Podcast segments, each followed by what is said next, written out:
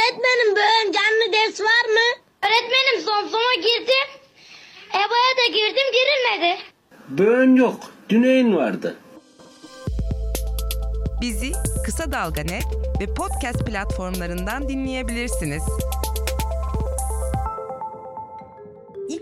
Ve e, okul öncesi dönem çocukları için e, de bunların bulaştırıcılığı da düşük olduğu için onların okullarının açılması, okullarına gitmeleri e, toplum için salgını yayan bir faktör değil. Okullar e, salgının e, yayılması için özellikle ilkokul ve okul öncesi e, toplumda salgının yayılması için e, e, bir etken değiller. Çocukların ne iyi bir eğitim aldıklarını düşünüyorum ne de böyle bir süreçte bilgisayar karşısında mutlu olduklarını düşünüyorum. Ee, Zaten en önemlisi de bu. Onların bu şekilde böyle gelgitli bir politikanın içinde olması e, hem disiplin olmalarını zorluyor, hem süreci kanalize olmalarını zorluyor, hem de gerçekten mutsuz oluyor. Tüm dünya küresel bir salgınla, koronavirüsle baş etmeye çalışıyor. Aşıyla, kısmi ya da tam kapanmalarla, maske, mesafe, temizlik kurallarıyla ve daha birçok yöntemle. Bu durumdan da eğitim, sağlık, hizmet gibi çok sayıda sektör etkilendi. Okullar bir açıldı, bir kapandı. Online eğitim, öğretmenin bugün canlı ders var mı sorusunun karşılığı oldu. Çocuklar okullarına, öğretmenlerine, arkadaşlarına, kantin sohbetlerine, oyunlara hasret kaldı. 7 yaş ve üzeri çocuklar çok zor da olsa bu duruma uyum sağlayabiliyorken 7 yaş altındaki çocuklar için ise durum kritik. Okullar açılmalı ya da nasıl açılmalı? Ya çocuğuma korona bulaşırsa?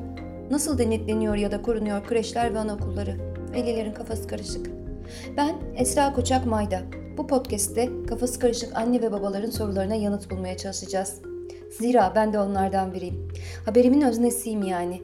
3,5 yaşında bir kız çocuk annesiyim. Nefes, yani kızım pandemi salgının ilk döneminde yalnızca bir ay kreşe gidebildi.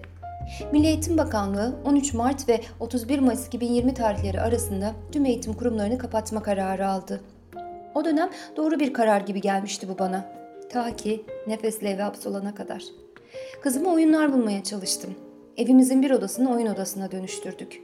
Duvarı boyamasına izin verdik. Salıncağından kaydırağına, top havuzundan çeşit çeşit yapbozuna kadar türlü türlü oyuncak aldık. Yaşına uygun etkinlikler araştırdık eşimle. Nefes oyun oynarken anne sen öğretmen ol ben yesim yapayım diyordu bana. Ama ben öğretmen değildim ve ona yetemiyordum. Dahası evden çalıştığım için yetiştirmem gereken işleri de yapamıyordum. Kreşler açılsın diye meydanlarda pankart açacak kıvama gelmiştim. Tam da burada gerçekten kapanmalı mı okullar diye okumalar yapmaya başladım. Korona çocukları nasıl etkiliyor? Onlardan bulaşır mı bize?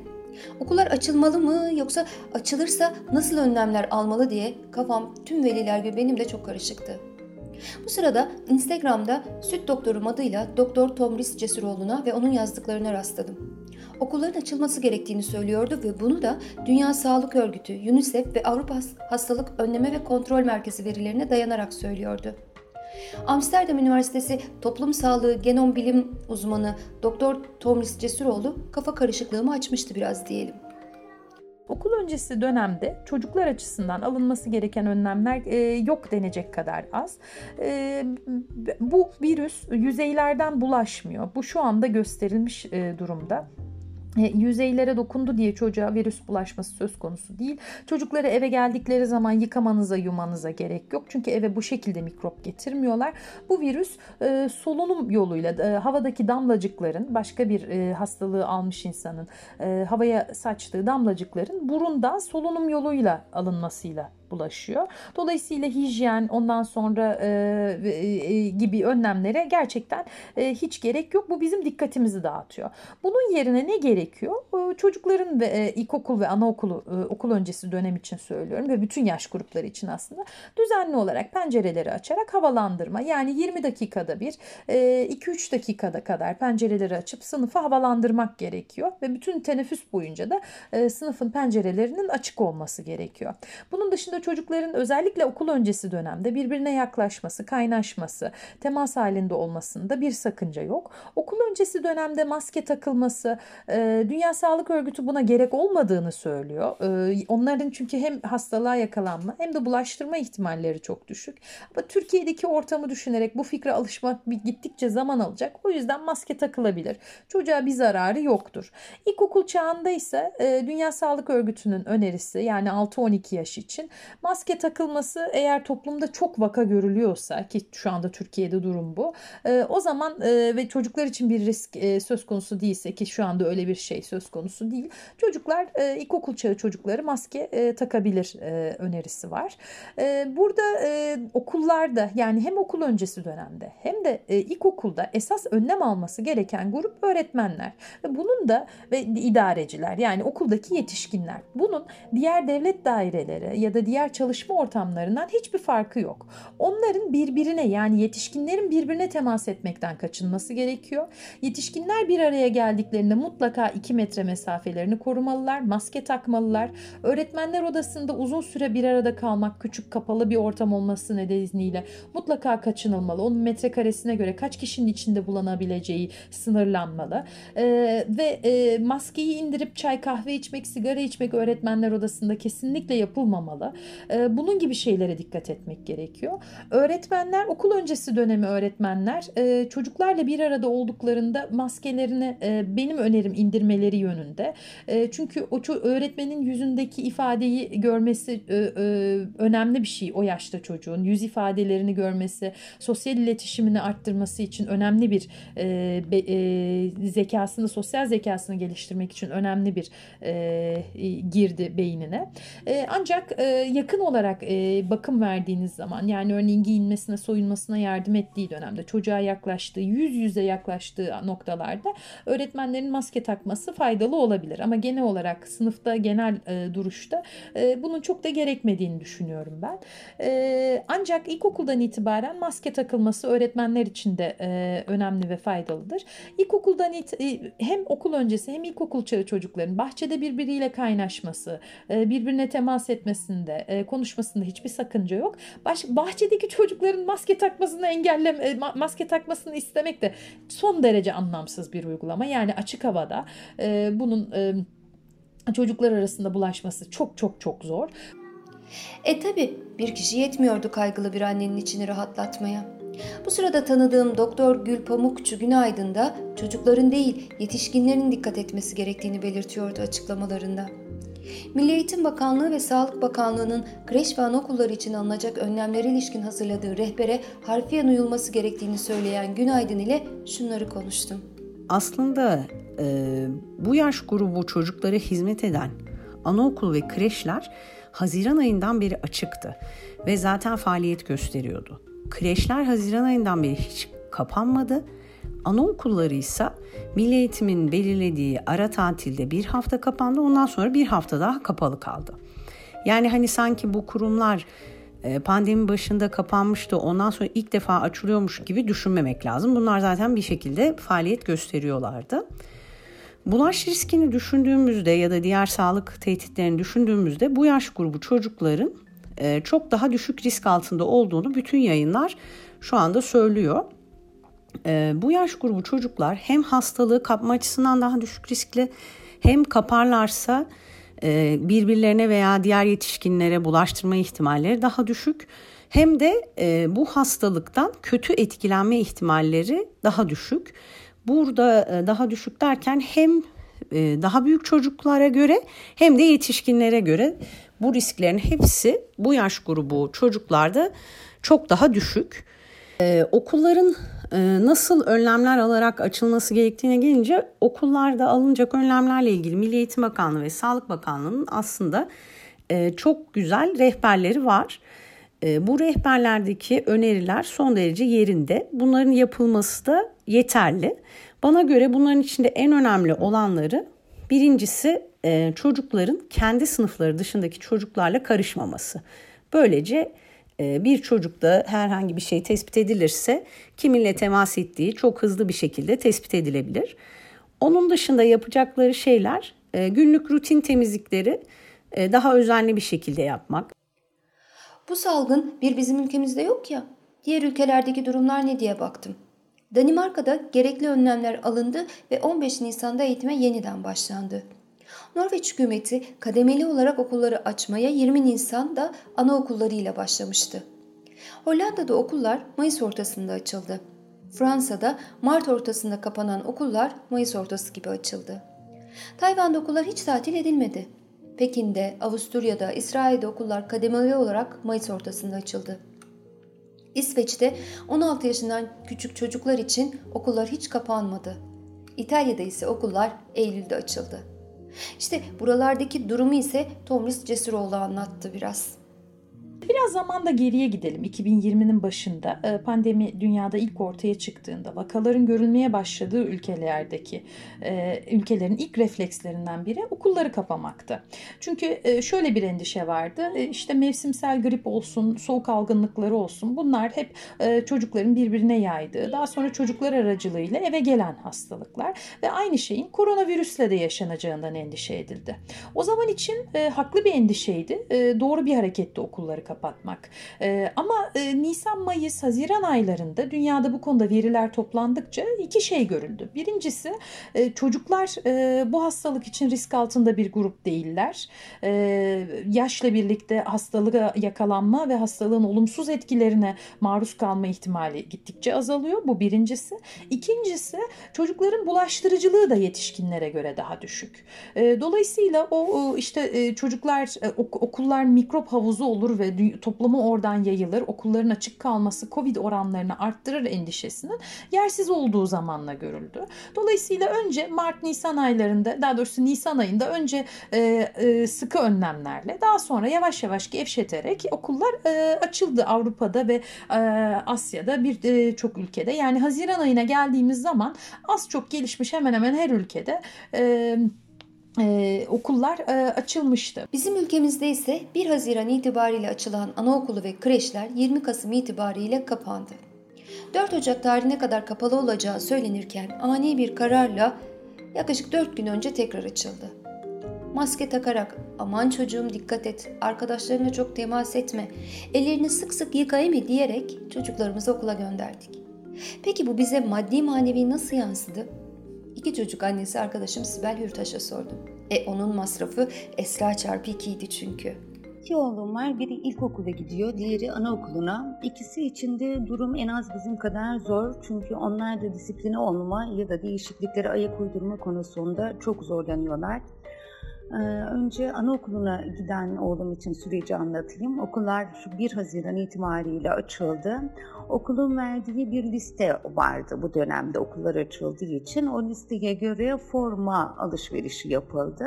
Ee, bir de direkt okula gönderilecek olan kırtasiye alışverişi var. Her iki alışveriş de yapıldı. Bu da toplamda 2000 lirayı buldu. Çocuk okula başladı. Zaten okula başlamaları da bir problem. Sürekli maske takması, maskeyle terlemesi, iyi nefes alamaması gibi çok sorunu vardı. Tam yeni arkadaşlarıyla tanıştı, ayak uydurdu, maskeyle okul sürecine alıştı. Bu kez de okulları kapama kararı aldılar. Evde başka bir oğlum daha var. Şimdi küçük oğlan da evde eğitime, uzaktan eğitime geçince bu kez ona da başka bir bilgisayar aldık. Uzaktan eğitime bu şekilde başladı. Arkadaşlarından ayrıldığı için üzgündü ilk zamanlar. Evde de uzaktan eğitim için farklı kurallar geldi. Bu kez farklı kurallar için disipline girmeye çalıştı. Tam bu süreci alıştı derken şimdi okulu açma kararı aldılar. Okulları açma kararı aldıklarından biri küçük oğlum okula gitmiyor. Bu konuda aşırı bir isteksizlik yaşıyor. İlkokula giden için de durum hiç farklı değil. E, o süreci uzaktan eğitimle başlamıştı. Onun için ilk başta e, bir bilgisayar aldık, masa üstünde bir bilgisayar aldık. Ayrıca bir bakıcı bulduk, bakıcı işe başladı. Asgari ücret artı sigortayla. Oğlum sabahları uyanıyor, bilgisayarın başına geçiyor. Ben işe giriyorum. O dersi bitirmesine yakında ben evde oluyorum. Eve geldikten sonra bu kez büyük bir ödev yüküyle karşı karşıya kalıyoruz. Yine bilgisayarın başına oturuyoruz ve beraber ödev yapmaya başlıyoruz. Ee, böyle bir süreç başladı bizim için. Sonra ilkokullar içinde okulların açılma kararı alındı. Bunun için de ayrı bir masraf kalemi var. Ee, malum forma ve kırtasiye gideri. Bu da 2000 lira kadar tuttu. Onları aldık. Büyük olan ilkokula e, başladı. İlkokul ikinci sınıfa başladı. E, bakıcı bu süreçte de bizimle kalmaya devam etti. Sonra çok kısa bir süre sonra yeniden okulların kapanma kararı alındı. E, büyük olanın da düzeni bozuldu. Tam arkadaşlarıyla bir süreci yaşarken yeniden eve kapandı. Şu an sürekli bilgisayar başında ya ödev yapıyor ya ders alıyor. Açıkçası derslere karşı da oldukça soğudu onu da söyleyeyim. Her ay başında okula her ikisi için de üçer bin lira ödüyoruz. Yani toplamda altı bin lira. Bakıcı ile birlikte bu masraf kalemi ayın başında on bini buluyor. Ama masraflar bununla bitmiyor. Nasıl okula giderken forma ve kırtasiye masrafı varsa uzaktan eğitimin de farklı farklı masraf kalemleri var. Büyük oğlum için İngilizce, Almanca ve Türkçe kitaplar başta olmak üzere interaktif ortamdaki öğretim setleri alınması gerekiyor. E, küçük oğlan için de İngilizce ve Türkçe kitapları e, alınıyor, hikaye kitapları alınıyor bu şekilde. Orada da aslında masraf kalemleri hiç bitmiyor ve sürekli bu ihtiyaçları karşılamak zorunda kalıyoruz. Ben bu kadar masraf karşısında çocukların doğru bir eğitim sürecinden geçtiklerini zannetmiyorum. Sanki günü geçiriyormuşuz gibime geliyor benim. Ee, çocukların ne iyi bir eğitim aldıklarını düşünüyorum ne de böyle bir süreçte bilgisayar karşısında mutlu olduklarını düşünüyorum. Ee, zaten en önemlisi de bu. Onların bu şekilde böyle gelgitli bir politikanın içinde olması hem disiplin olmalarını zorluyor, hem süreci kanalize olmalarını zorluyor, hem de gerçekten mutsuz oluyor oluyorlar. Hayata kulak ver. Kulağını sokağa aç. Haberi duy. Haber podcastle buluştu. Kısa Dalga Podcast. Okulların kapalı olmasının bir de idareci ve öğretmen boyutu var. Özel anaokullarında çalışan yaklaşık 35 bin öğretmen bulunuyor ve onlar da okulların kapalı olduğu süreçte kısa çalışma ödeneği olan 1000 ile 1300 lira arasında bir para aldılar. Ankara'da özel bir kreş işleten Yusuf Songül ise hem maddi hem de manevi olarak yıprandıklarını söylüyordu. E, tabii ki o dönemde yaklaşık işte iki buçuk ay e, maddi kaybımız oldukça yüksek. Sadece devletin personele verdiği kısa çalışma ödeneği var. Ona başvurduk hemen zaten. ilk başvuranlardan birisi biziz. Personel mağdur olmasın diye. Onu aldılar. Personel işte 1.700 civarında falan bir rakam çıkıyor onlara. O, onu aldılar Haziran başına kadar. E, bizim hiçbir gelirimiz olmadı tabii ki. Yani Mart ayı ve Mart, Nisan, Mayıs aylarında e, biz her şey çalıştı bizim. Yani kiramızdır, şudur budur masraflarımız. Hele ki zaten biraz kredi borcu falan olanlar varsa ki biz de onlardan biriyiz. Çok ciddi maddi olarak sıkıntı yaşadık. Çünkü çocuk gelecek, ödeyecek, biz de karşılığında ödemelerimizi yapacağız. O bitti. Bizim gelecek paralarımız kesildiği için ödemelerimizi yapamadık bankalara. 1 Haziran'da açıldı. 1 Haziran'da açıldıktan sonra tabii herkes tedirgin, biz de tedirginiz. Hatta biz daha önce 15 Haziran olabilecek gibi konuşuluyordu. Hı hı. Ama Perşembe günü karar verildi. Pazartesi günü 1 Haziran açılacak dendi. Tabii o arada biz çok kısa bir süre, bir gün Cuma, Cumartesi günü hemen işte gerekli tedbirleri aldık. İlaçlamamızı yaptık, temizliğimizi yaptık. Çünkü iki buçuk ay kapalıydı. Çok ciddi çalışmamızı yaptık. Bu arada almamız gereken diğer işte ateş ölçerleri, dezenfektanları onları tedarik ettik. Hepsini aldık. 1 Haziran'da açtık. Ama tabii e, gelen çocuk sayısı Haziran ayında kapattığımızdakinin herhalde 7'de biri kadardı. Yani bayağı düşük çocukla başladık. E tabii 1 Haziran'da biz kısa çalışma ödeneğinden de çıktık. Çalışan personellerimizin hepsini geri çağırdık. Zaten bizim elemanımız da onlar.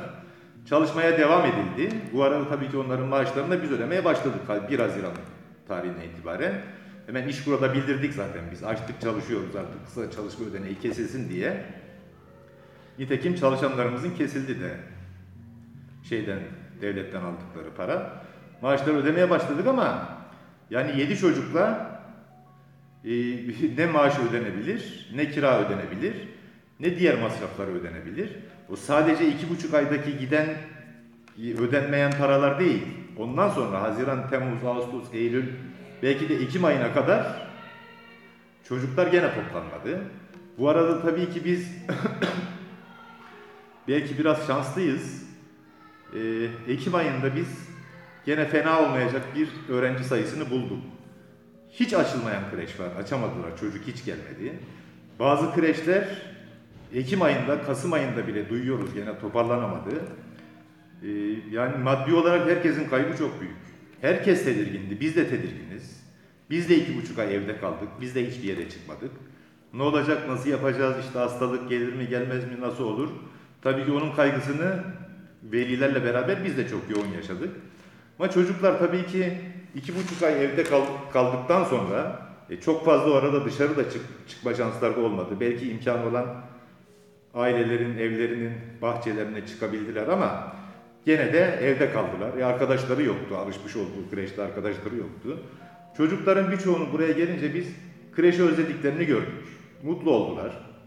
Aileler tedirginlikle beraber çalışmak zorundalar. İşte e, babaanne, anneanneyi yakınlarına bırakamıyorlar. Bulaştırırız korkusuyla. Zaten çalışmak zorunda olanlar hemen getirmeye başladı. Yavaş yavaş sayılar da arttı. Çocuklar iyiydi geldiklerinde. Yani nasıl iyiydi? Kreşe gelmekten mutluydular. Onu buradaki hemen davranışlarından hemen hemen herkes gördü. Hepimiz onun farkına vardık. Biz sosyal, aile sosyal politikalar bakanlığına bağlı sosyal hizmetlerden ruhsatlı bir kreşiz. Hı hı. Bize onlardan talimat geldi. Şunlar şunlar yapılacak diye zaten.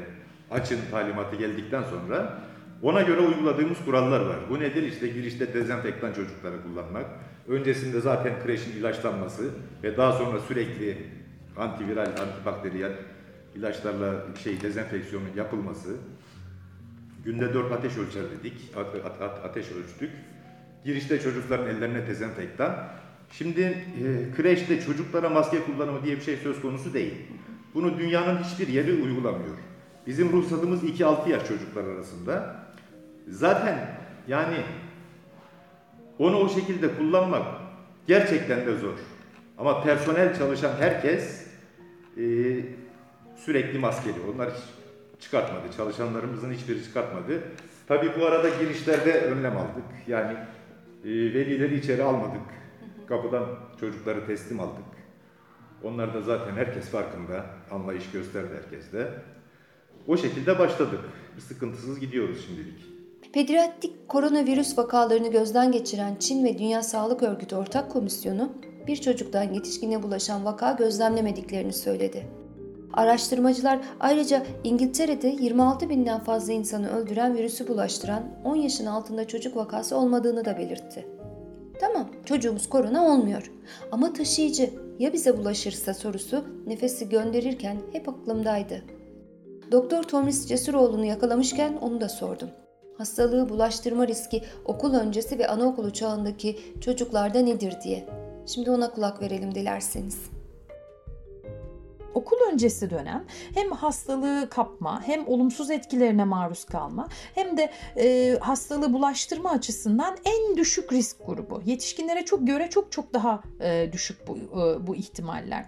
İlkokul grubu yani 6-12 yaş e, grubuysa e, yetişkinlere göre gene düşük e, okul öncesi dönemden bir miktar daha yüksek olmakla birlikte ama bunların okullarını yani bu iki grubun okulunu kapamak, onları eğitim hakkından mahrum bırakmak için hiç hiçbir e, temel e, şu an için bilimsel bilgiye göre e, yok. Daha büyük gruplardaysa yani artık e, 12 yaşın üzerindeki gruplarsa e, yetişkinler kadar bulaştırıcı hale geliyorlar. Onlar hastalık için çok ağır bir risk grubu değiller. Hala yakalanma ve e, bundan e, dolayı e, ciddi sağlık sorunlarına maruz kalma ihtimali yetişkinlere göre çok daha düşük olsa da bulaştırıcılıkları artık e, aşağı yukarı yetişkinlerin düzeyine gelmiş oluyor. Yani dolayısıyla e, Covid'in olumsuz olumsuz etkilerinden dolayı endişelenerek çocukları özellikle okul öncesi yani bütün çocukları evde e, çocukları korumak için tutmanın e, bir anlamı ya da gereği yok. E, ve ilkokul ve okul öncesi dönem çocukları için e, de bunların bulaştırıcılığı da düşük olduğu için onların okullarının açılması, okullarına gitmeleri e, toplum için salgını yayan bir faktör değil. Okullar e, salgının yayılması için özellikle ilkokul ve okul öncesi toplumda salgının yayılması için bir etken değiller. Daha çok şöyle oluyor. Toplumda vaka görüldüğü zaman tabii ki okullarda da görülüyor. Çünkü bulaşma en fazla nerede oluyor biliyor musunuz? Evlerde oluyor. Bir çocuğun e, Covid'de yakalanan çocukların e, 10 çocuktan 9'u hastalığı evde birlikte yaşadığı bir yetişkinden almış. Akranlarından alan, e, ev dışından alanlar sadece onda biri. Yani dolayısıyla burada e, çok ciddi bir e, e, karmaşa var, bilgi kirliliği var. Ben çocuğumu okula göndermek istemiyorum. Yani sadece bir kere göndereceğim. O da çocuğum istediği için, arkadaşlarını özlediği için göndereceğim. Onun dışında bir daha okula göndermeyeceğim. Yani en azından bu virüs bitene kadar, ortalık biraz daha düzelene kadar. Çünkü ben oğlumun hasta olmasını istemiyorum. Zaten evde eğitim var. E biz de destekliyoruz. Bence yeterli. Bunları dinledikçe için biraz rahatlamıştı ama benim gibi çocuğunu kreşe gönderen anne olduğu kadar göndermeyen, hala kaygılı birçok anne ve baba vardı. Peki bu yaş grubu çocukların evde kalması onları nasıl etkiliyor? Yine imdadıma Doktor Tomis Cesuroğlu yetişti. Çocukları eve kapatmanın zararı e, onların e, gelişimindeki zararlar çok daha büyük. Şimdi şöyle diyeyim size e, çocuk beyni sürekli gelişiyor ve değişiyor ve bazı kritik yaş aralıkları var bazı becerilerin kazanılması için. Örneğin okul öncesi dönem zeka gelişimi, e, fiziksel gelişim ve e, sosyal e, gelişim için çok kritik bir dönem.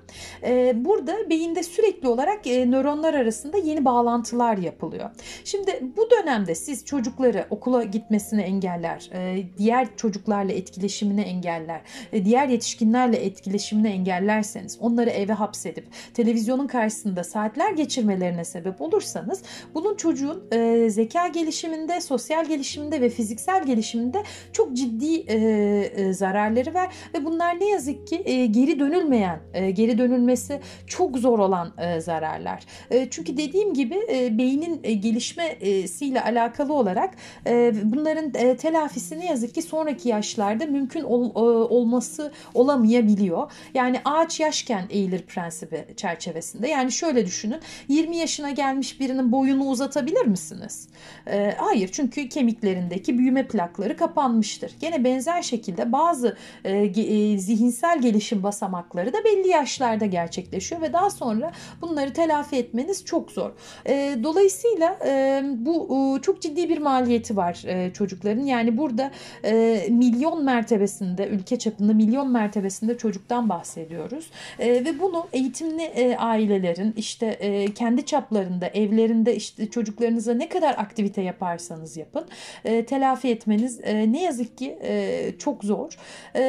Yani tabii ki çocukların büyük bir kısmı zorluklara karşı bir e, e, mukavemet gösterebiliyorlar. Ama e, şunu da unutmamak lazım. E, çocuklar ne kadar yaşları küçükken e, bu şekilde bir e, izolasyona e, ve e, e, etkileşimde kapanmaya, uyaranların azalmasına maruz kalırlarsa o kadar e, e, sonuçlarında, olumsuz sonuçlarına maruz kalıyorlar. E, bir diğer konu e, online e, eğitim yani uzaktan eğitim. Şimdi orada kendimizi kandırmayalım. Online eğitim diye bir şey yok çocuklar internet üzerinden eğitim almıyorlar. İnternet üzerinden ders yapıyorlar. Ama bu onların eğitim aldığı anlamına gelmiyor. Bu onların e, zihinsel becerilerini arttırdıkları, ondan sonra zeka ve sosyal becerilerini arttırdıkları anlamına gelmiyor okul öncesi dönem için. E, ilkokul çağında e, muhakeme becerisi, e, ondan sonra problem çözme becerisi, e, e, analitik düşünce bu tür becerileri e, yine e, internet üzerinden saatlerce ekrana bakarak kazanmıyorlar. Bu Bunlar okulda kazanılan beceriler. Ee, okul ortamında kazanılan beceriler. O yüzden e, anaokul, okul öncesi ve ilkokul çağı çocuklarına baktığımız zaman bunları eve kapatmanın salgını kontrol altına almaya hiçbir faydası yok. Ve bu çocuklara, ailelerine e, ve e, kadınlara özellikle çünkü işlerinden ayrılmak zorunda kalıyor bazıları e, ve e, topluma çok ciddi bir e, zararı var, maliyeti var. E, ve dünyaya baktığımız zaman da tü, e, okul öncesini bu şekilde eve kapatan e, çok çok nadir ülkelerden bir tanesi. E, ilkokulları açmayan sanırım çok çok nadir e, ülkelerden bir tanesi. Yani burada özellikle e, az çok gelişmiş ülkelerin hemen hemen hepsinde okul öncesi ve ilkokul açılmış durumda. Hatta çoğunda çok basit önlemlerle açılmış durumda. Son olarak anaokullarının kapalı olduğu o süre nasıl telafi edilebilir, neler yapılabilir sorularımızın yanıtını da Doktor Gül Pamukçu Günaydın'dan dinleyelim. Aslında bu konuda eğitimcilerin çok daha iyi önerilerle gelebileceğine eminim. Ama biraz daha yaratıcı olmamız lazım. Biraz daha çözüm üretmek için e, uğraşmamız lazım.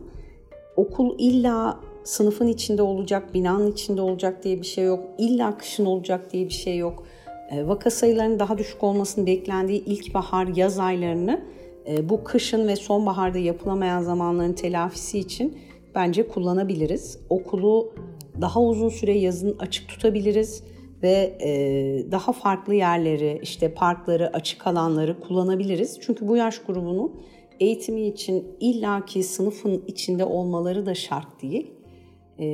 Ben dediğim gibi yani bu konuda eğitimcilerin çok isterlerse çok çok daha iyi, çok çok daha eğlenceli, çok çok daha güzel çözümler bulacağına da inanıyorum. Haber podcastle buluştu. Kısa Dalga yayında. Bizi Kısa Dalga Net ve podcast platformlarından dinleyebilirsiniz.